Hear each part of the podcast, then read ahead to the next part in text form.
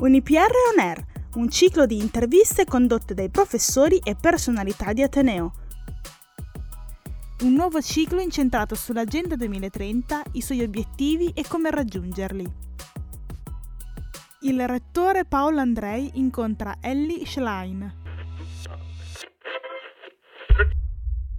Abbiamo pensato di convogliare le nostre energie in questo secondo ciclo di, di incontri tematici proprio sui temi dell'agenda ONU 2030.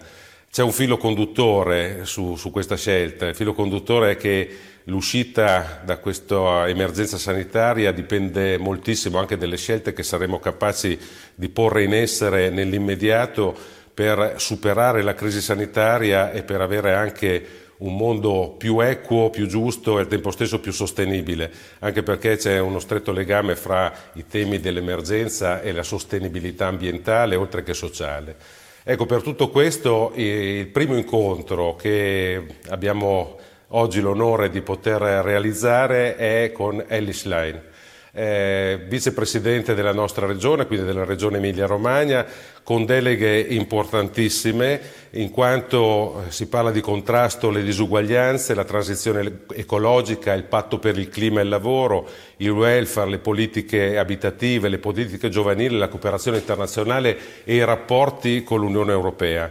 Ecco, non è un caso che Ellis Line abbia queste deleghe, perché il suo percorso sia culturale sia politico eh, è stato improntato da un grande impegno proprio su questi temi, sia anche al momento della laurea, la laurea in giurisprudenza conseguita all'Università di Bologna, ma anche negli anni successivi eh, nell'impegno in ambito culturale, soprattutto in ambito cinematografico, come critica e come realizzatrice di opere importanti. E poi eh, dal 2014 come eurodeputato e quindi anche con impegni molto importanti riconosciuti anche da testimonianze di award che sono stati conseguiti in ambito proprio di impegno, in ambito comunitario, proprio su queste tematiche che poi costituiscono la delega attualmente in Regione. Ecco, eh, proprio perché siamo ospiti in questa, in questa, trasmissione del nostro Centro per le attività e le professioni delle arti e dello spettacolo,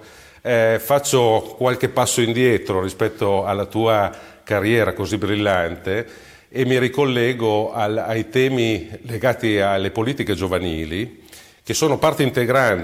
parte integrante del progetto e del sistema degli obiettivi dell'Agenda ONU 2030 e che però devono essere anche in questo momento tenuti in grande considerazione per lo sviluppo che possiamo avere di fronte, che non è solo uno sviluppo come molti intendono in campo tecnologico, ma è uno sviluppo che vede nell'innovazione, quindi nella capacità dei giovani di fare innovazione sia in ambito tecnologico sia in ambito sociale, eh, uno degli elementi fondamentali. E proprio per questo partirei chiedendoti cosa vuoi dire ai nostri studenti, richiamandoci agli obiettivi dell'agenda ONU, eh, cosa vuoi dire ai nostri studenti sul tema dell'innovazione, dell'impegno e della volontà di costruire un mondo migliore? Anzitutto vi voglio ringraziare davvero, Rettore, per questa occasione di confronto su temi così cruciali per il futuro che dobbiamo ricostruire, tanto più in un momento in cui questa pandemia senza precedenti ci ha eh, travolti e ci ha costretti a innovare anzitutto tutti i nostri strumenti di supporto, di supporto alle persone, alle famiglie,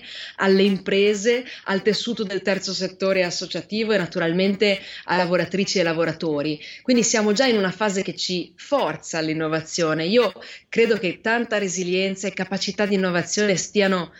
dimostrando le ragazze e i ragazzi che studiano nei loro percorsi di studio, tanto nella scuola così colpita da questa pandemia, eh, quanto nelle università che pure hanno conosciuto lunghi periodi di didattica a distanza. E noi sappiamo che la scuola e l'università non solo sono didattica, dico una banalità, sono occasione di incontro, di scambio, di confronto, di reciproco arricchimento che sicuramente è in parte, in buona parte, venuto meno per effetto di queste restrizioni, per cui quanto prima speriamo di poter fare un passo definitivo fuori anche grazie ai progressi proprio della scienza, ecco, restituire tanta valore e centralità alla ricerca scientifica, al ruolo dell'accademia in questo è importante, anche per ricostruire una relazione di fiducia e verità tra la cittadinanza e le istituzioni. In un momento di difficoltà come questo è uno sforzo necessario anche sul tema della campagna vaccinale, credo che vada accompagnata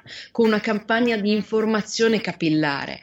Ragazze e ragazzi, secondo me, non hanno bisogno dei miei, dei miei, consigli, sono loro anzi in parte, se ci pensiamo, ci stanno mostrando in modo piuttosto chiaro una via. C'è un rinnovato e forte interesse sui temi della crisi climatica e di come affrontarle, di come questa ci chiama necessariamente ad attuare una transizione ecologica, che non deve essere vista come un rischio, ma come un'opportunità opportunità perché lo è, perché vuol dire certo la transizione lo dice il nome, significa un processo che non fai dall'oggi al domani, devi accompagnarlo con volontà politica e con risorse adeguate, ma è un processo che in qualche modo può attivare anche importanti opportunità per il futuro, opportunità anche occupazionali. I settori dell'economia verde, alcuni studi lo dimostrano, si dimostrano più resilienti anche rispetto a queste crisi impreviste e sono molti settori ad alta intensità di lavoro, quindi senz'altro dovremmo immaginare nuove professioni, riprofessionalizzare anche lavoratrici e lavoratori per non lasciare indietro nessuno. Si parla spesso di una transizione giusta da questo punto di vista e questo è anche lo sforzo che vuole intraprendere la regione Emilia-Romagna, ma una, diciamo, uno sbocco necessario. Li vedo manifestare in molta parte d'Europa e nel nostro paese su questi temi, ma la cosa interessante è che li vedo mobilitarsi su altre cause che sono ugualmente importanti, quella della parità di genere, quella del contrasto ad ogni discriminazione per una società coesa, nella consapevolezza che la società più inclusiva è anche quella più sicura per tutte e per tutti, manifestare e mobilitarsi anche per la dignità del lavoro. E quindi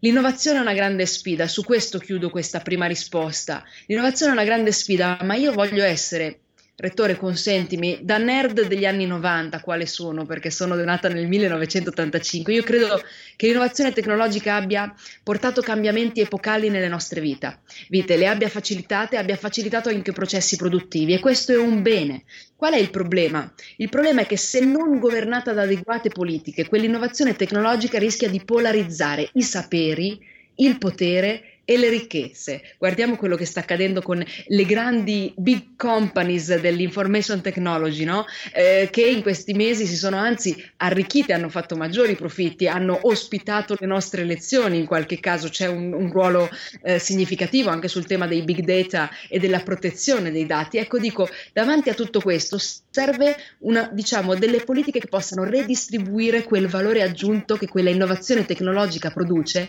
affinché quella innovazione vada servizio delle comunità, delle persone e di come cambiano i bisogni, soprattutto dei giovani. Se riusciamo a fare questo passaggio, allora riusciamo a ritrovare un equilibrio prezioso che possa fornire le basi per la costruzione di un futuro davvero migliore e, come dicevi, un futuro da, di sostenibilità ambientale, sociale ed economica insieme. Ti ringrazio molto per questa risposta perché pone in luce tutti gli aspetti che eh, sono poi evocati dai temi della sostenibilità. E proprio l'intento di questo primo incontro di questa serie è di richiamare i temi che poi verranno approfonditi volta per volta sui singoli obiettivi dell'Agenda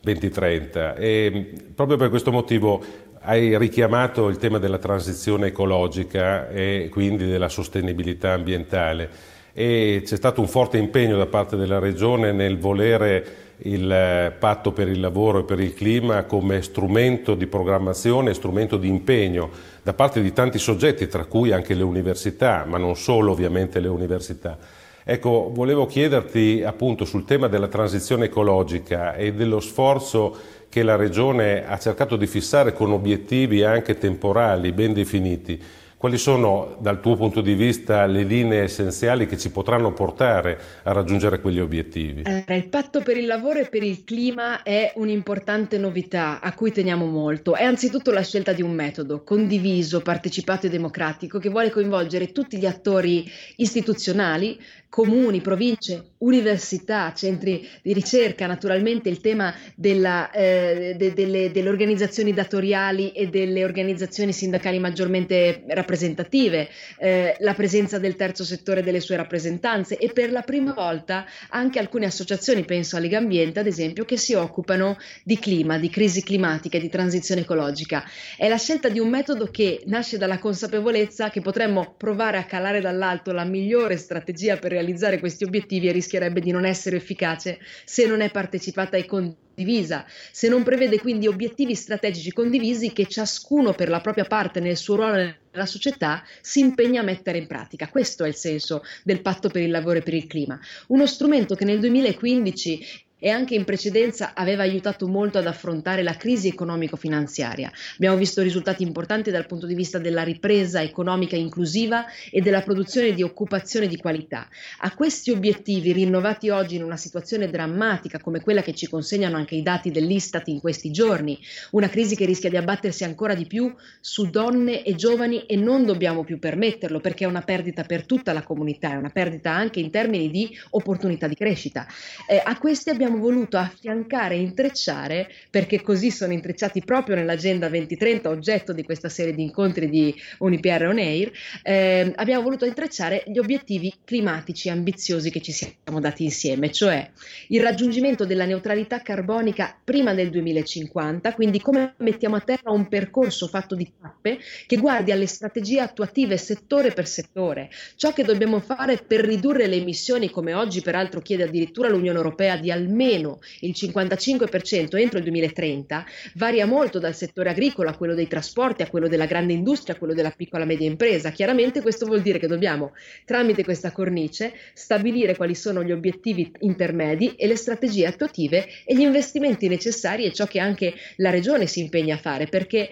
il patto questa volta nasce prima, e questa è una novità estremamente significativa, del nuovo ciclo di programmazione dei fondi europei 21-27 e di questa straordinaria opportunità del Next Generation EU che guarda proprio ai giovani e alle prossime generazioni e alla responsabilità che abbiamo verso di loro di recuperare un equilibrio da questo punto di vista. Quindi, venendo prima di queste importanti scelte, il patto per il lavoro per il clima orienterà le risorse europee, nazionali e regionali a quegli obiettivi strategici condivisi. Quindi uno l'ho citato, è la neutralità carbonica su cui lavoreremo a questo percorso, l'altro è ancora più ambizioso ed è il raggiungimento del 100% di energie pulite e rinnovabili entro il 2035 e naturalmente ci stiamo già lavorando anche con il piano energetico regionale che stiamo discutendo con l'assessore eh, Colla che è competente sulla, sulla materia. Quindi ecco, l'idea era proprio quali strategie per produrre occupazione di, tuali- eh, di, qualità attraverso la transizione ecologica. Posso fare un esempio concreto, Rettore?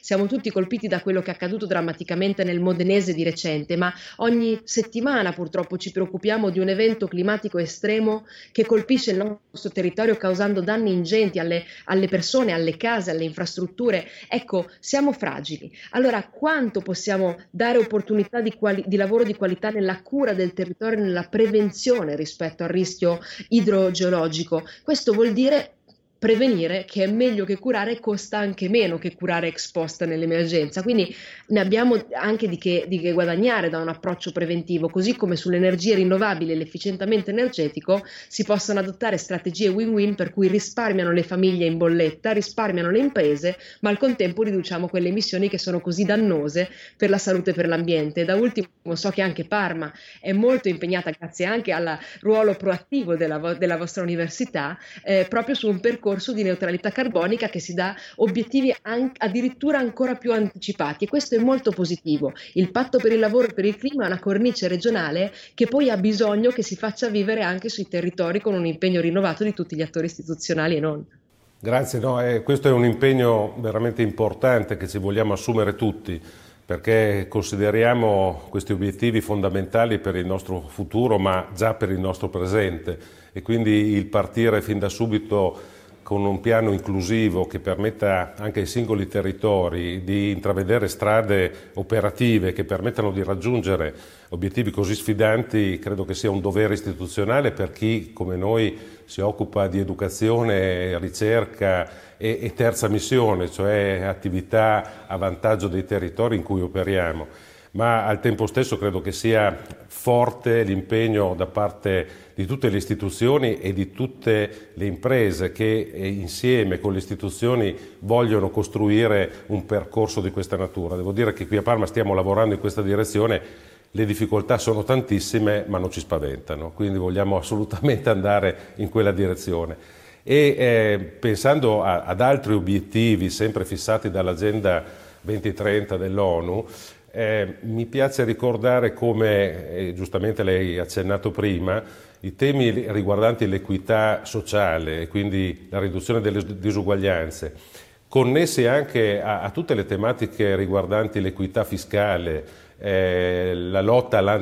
quindi alla corruzione e la voglia di investire sempre di più nella trasparenza degli atti amministrativi che riguardano sì le pubbliche amministrazioni ma riguardano tutta la società, quindi è una cultura della trasparenza e della legalità che deve pervadere tutto il mondo produttivo sia privato che pubblico. Ecco, su queste tematiche che ti hanno vista molto impegnata anche in anni passati, ma che sono profondamente connesse a tutto il tema della sostenibilità, ecco, ti chiedo quali sono le linee che tu vedi importanti per fare in modo che dall'equità si possa arrivare alla sostenibilità. E sono due termini che vanno assolutamente insieme, proprio perché eh, abbiamo tutti chiaro eh, la volontà di andare verso una lotta alle disuguaglianze e quindi verso l'equità. Il, il, punto è proprio questo, il, il, patto per il lavoro e per il clima fa un'operazione che è molto in linea con la straordinaria innovazione politica e culturale che ha portato l'Agenda 2030 nel 2015. Io peraltro in una mia precedente vita ero europarlamentare e mh, ero presente all'Assemblea Generale dell'ONU che ha approvato gli SDGs, i 17 nuovi obiettivi dell'Agenda 2030 e non posso dimenticare le parole anche altisonanti dei leader del mondo che si sono impegnati in quella sede su un'agenda estremamente sfidante. Ricordiamolo per chi ci ascolta, è un'agenda che perché innova, perché eh, lega eh, intrinse- ciò che è intrinsecamente legato, e cioè gli obiettivi di riduzione della povertà, di contrasto alla fame, di contrasto alle malattie, di eh, assicurazione dei, di accessibilità ai beni fondamentali, diritti fondamentali come all'istruzione, alla sanità per tutte e tutti. E questa parte la fonde perfettamente con la tutela della biodiversità, degli ecosistemi, la necessità di avere città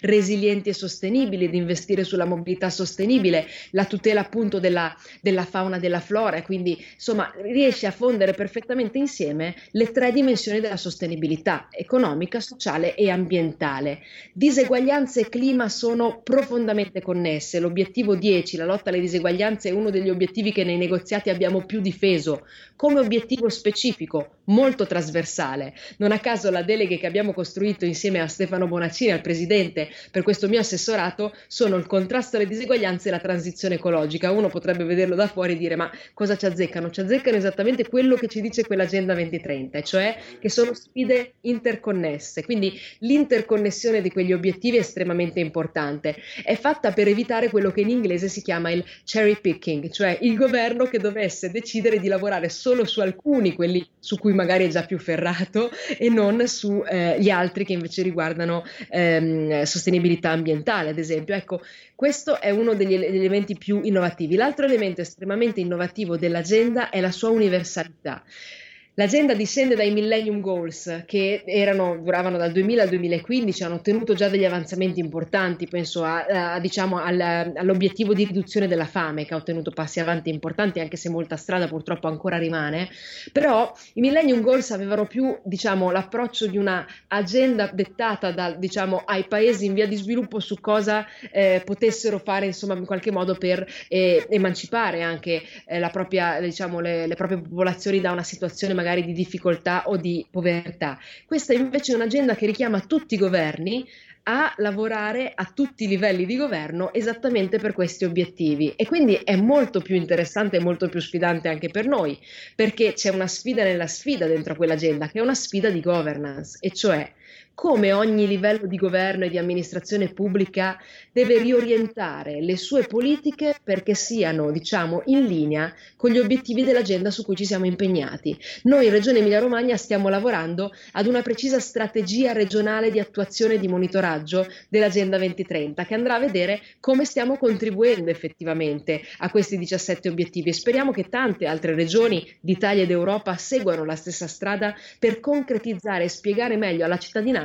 che cosa stiamo facendo per realizzare insieme la strada di questi obiettivi. Ma io penso che l'agenda eh, abbia dei caratteri estremamente importanti. Quali sono le, le, le sfide eh, forse principali? Ma eh, per assicurare appunto che si passi dall'equità alla sostenibilità.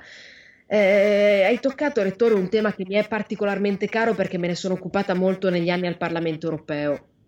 non si può parlare di lotta alle diseguaglianze se non capiamo pure che effettivamente c'è un tema anche in Europa di disarmonia dei sistemi fiscali dei Paesi membri che consente degli schemi molto articolati e creativi di evasione ed elusione fiscale che permettono ad alcune, non tutte certamente, grandi aziende di eh, ottenere da un governo dell'Unione Europea delle diciamo, agevolazioni fiscali che si risolvono poi nel sottrarre risorse fondamentali per gli investimenti e per il, diciamo, i servizi ai cittadini in tutti gli altri paesi europei. E basterebbero alcune, diciamo, basterebbe la volontà politica di mettere a terra alcuni strumenti, uno lo cito spesso, si chiama CBCR, Country by Country Reporting. Il Parlamento europeo si è già espresso per questo strumento. Di cosa si tratterebbe? Di trasparenza. Quindi basterebbe anche poco, uno scatto in avanti di volontà politica che capisce che le cose sono estremamente collegate. Chiudo dicendo che diseguaglianze e clima sono estremamente connesse, basta guardare a chi sta pagando più alto il prezzo dei cambiamenti climatici in atto. Io so che voi molto vi occupate di alcuni temi, forse anche per la presenza lì vicino dell'EFSA, sui temi della malnutrizione, su cui lavoriamo molto anche in ambito di Europass. No? Certo. Ehm, c'è un esempio concreto che racconta quanto siano connesse, si chiama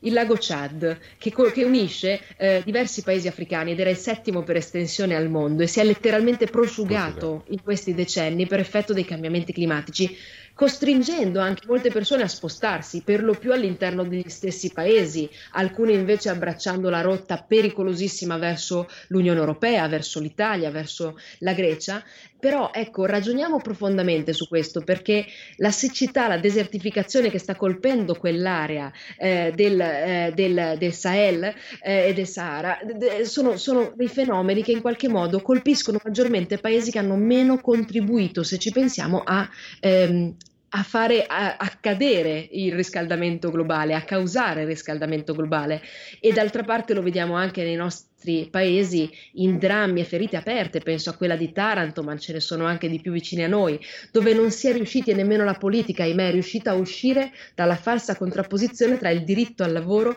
e il diritto a respirare un'aria che non ti faccia malare. Il patto per il lavoro e per il clima vuole proprio dar la spinta a uscire da questa contrapposizione per assicurare un futuro migliore per le persone e per il pianeta, visto che i due destini sono estremamente incrociati. Certo, sono molto d'accordo con questa osservazione e, e tu prima citavi eh, il tema europeo, il tema europeo fra, fra, le tante deleghe e i tanti impegni che hai c'è anche il tema del rapporto con l'Unione Europea e eh, appunto la, la visione dell'internazionalità della nostra regione come elemento fondamentale per lo sviluppo. Ne abbiamo visto anche recentemente alcune espressioni fondamentali. Eh, ti chiedo sul tema proprio dei rapporti internazionali, anche perché c'è un tema di connessione forte con eh, i fondi che eh, tutti noi ci auspichiamo possano essere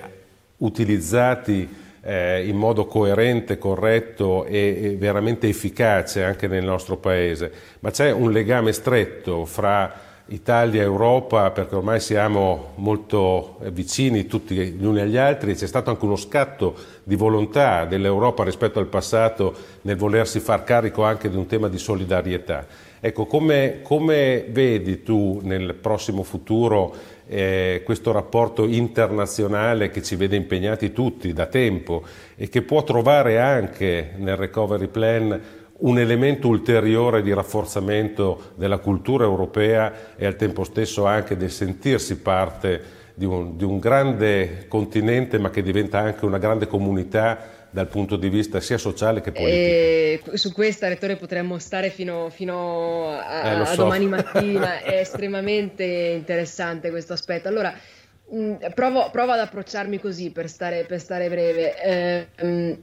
io penso che siamo in un momento di una svolta cruciale per l'Unione Europea. Eh, io ho vissuto cinque anni al Parlamento Europeo che sono stati estremamente difficili invece. Sono stati gli anni in cui abbiamo visto la Brexit, abbiamo visto l'incapacità di 28 governi di gestire in maniera condivisa, come i trattati chiedono, un fiume umano di speranza che scalzo arrivava e attraversava le frontiere verso nord. Sono stati gli anni in cui ha vacillato Schengen, che sembrava uno dei, dei dogmi, diciamo, ferrei dell'Unione Europea. Oggi sembra una stagione diversa. Voglio partire da due citazioni. Una è di Jean Monnet, che diceva che l'Europa si sarebbe forgiata nelle sue crisi. Pare che avesse proprio ragione, sì. perché ho visto accadere nelle prime settimane dopo la pandemia, nonostante un primo ritardo, ecco, però delle risposte senza precedenti eh, un meccanismo di 100 miliardi sugli ammortizzatori sociali e sostegno al lavoro che non si era mai visto prima, un dibattito che si apre sulle risorse proprie, altro tema fondamentale perché il bilancio dell'Unione Europea è insufficiente ancora per, por- per la portata delle sfide cruciali che solo a quel livello noi possiamo ambire ad affrontare. Il tema del eh, Fondo di solidarietà europeo che è stato rafforzato, il tema della General Escape Clause che molto velocemente ha sospeso il patto di stabilità, altro Chiaro. dogma con cui in questi anni ci Chiaro. siamo siamo scontrati duramente, che poi si è capito che per mettere gli stati in grado di reagire alla pandemia si è, si è, si è dovuto sospendere. Il tema del Next Generation EU, non era per niente scontato quello che è accaduto. Io, che non ho mai risparmiato una critica quando era necessaria negli anni scorsi alla Commissione europea, devo dire che sono rimasta positivamente colpita dal coraggio con cui ha difeso un principio, e cioè che questo piano straordinario di investimenti, eravamo in pochi nella legislatura precedente a, credere, a chiedere un Green New Deal per ripartire, fosse orientato al futuro, cioè non cadesse a pioggia, che tutto fuorché di questo abbiamo bisogno in un paese come il nostro, ma fosse orientato a tre priorità cruciali che, Rettore, se ci pensiamo, discendono direttamente dall'Agenda 2030, la transizione ecologica, cui, su cui ci siamo già soffermati, l'innovazione tecnologica e la coesione sociale, e cioè come far sì che queste transizioni siano messe a servizio delle persone, di una maggiore coesione, di un innalzamento dei salari, delle competenze, delle, delle, diciamo, del, eh, della capacità delle persone di essere protagonisti del proprio futuro, del, del, del, costruirsi il proprio destino, perché c'è anche un problema di crisi democratica profonda che stiamo vivendo, che è frutto, diciamocelo, anche di una paura del futuro. Penso ai nostri giovani soprattutto, della paura di avere minor prospettive rispetto anche solo alla generazione dei nostri padri e delle nostre madri. Quello è un tema vero. C'è una domanda di sicurezza in Europa, ma è una domanda di sicurezza sociale anzitutto. Che tipo di prospettive mi garantisci? E come mi risponde l'Europa? Oggi l'Europa sta rispondendo su temi come la sanità e il sociale, su cui nei cinque anni precedenti non si era ancora vista. Quindi io devo dire che è una fase estremamente rilevante di cui l'Emilia Romagna vuole essere pienamente protagonista. Voi sapete che noi abbiamo un'importante legge, peraltro abbiamo una sessione europea che coinvolge l'Assemblea legislativa in tutte le sue commissioni regioni, abbiamo partecipato come forse nessun'altra regione in fase ascendente alla costruzione di eh, normativa europea, l'abbiamo fatto recentemente anche sulla legge per il clima e siamo protagonisti attivi anche attraverso le numerose reti e la nostra rappresentanza proprio a Bruxelles, il nostro ufficio molto attivo di questi cambiamenti. Lavoriamo strettamente con i nostri partner europei perché, e chiudo su questo, hai colto il punto essenziale. Io sono una federalista convinta, forse si era capito. Io penso che le sfide dell'Agenda 2030, se le vogliamo stringere, siano sfide che nessun Paese membro può più affrontare da solo. Questo non è un lavarsi le mani dalle responsabilità, anzi è un passo ulteriore a dire noi, Regione Emilia-Romagna, dobbiamo fare la nostra parte perché il Paese possa fare la, la propria parte, perché l'Europa possa fare la propria parte di fronte a queste sfide. Pensiamo a quella migratoria, nessun Paese può farcela da sola, bisogna naturalmente rivedere anche Dublino e le normative che hanno causato questa sproporzione, diciamo, nella condivisione delle responsabilità tra gli Stati risultati, la sfida fiscale di cui abbiamo già parlato, la sfida della transizione ecologica, che pure se i nostri vicini continuano a, a, ad approvvigionarsi solo di fonti fossili, non basterà il nostro impegno a migrare verso fonti pulite e rinnovabili, ma anche la questione della politica estera e di sicurezza comune su cui serve maggiore voce unitaria e forte europea se non vogliamo essere schiacciati da un quadro geopolitico dove si muovono grandi potenze. Per cui su tutte queste sfide, non da ultimo quella del contrasto alle diseguaglianze, abbiamo bisogno di maggiore cooperazione. Noi come Regione Emilia-Romagna ci siamo e anche per questo abbiamo orientato persino il nostro programma di mandato agli obiettivi dell'Agenda 2030, declinando su come vogliamo contribuire. Grazie Vicepresidente, sono veramente contento di questa chiacchierata che abbiamo potuto fare e sono stati toccati veramente molti dei punti dell'Agenda 2030 e soprattutto è stata toccata la sua essenza, quindi l'obiettivo finale che li raggruppa tutti e li coordina tutti in un quadro armonico. Eh, ti ringrazio moltissimo per queste parole e eh, l'auspicio, proprio prendendo spunto dalle ultime riflessioni che hai fatto, è che questa volontà di cooperazione che a volte richiede anche l'umiltà dell'ascolto e del potersi mettere in connessione con gli altri a tutti i livelli, a livello di singole comunità territoriali così come a livello planetario. Ecco, credo che eh, questo sia un tema fondamentale che è l'approccio politico alle problematiche che deve poi sfociare nelle azioni concrete. Ecco, l'auspicio che tutti noi abbiamo è che questo avvenga e avvenga con rapidità eh, siamo veramente parte di questo sistema regionale e siamo orgogliosi di farne parte e ti ringrazio molto per le tue parole e anche per il tempo che hai dedicato alla nostra università e a tutti coloro che avranno la pazienza di ascoltarci eh, anche nei prossimi giorni. Grazie, grazie di cuore e un ottimo lavoro e buon tutto. Grazie. Grazie di cuore a voi, Rettore, davvero per il vostro impegno e avremo molto bisogno di voi anche per costruire sistemi di monitoraggio per controllare che poi queste cose riusciamo insieme certo. a farle. Davvero certo. grazie. Grazie.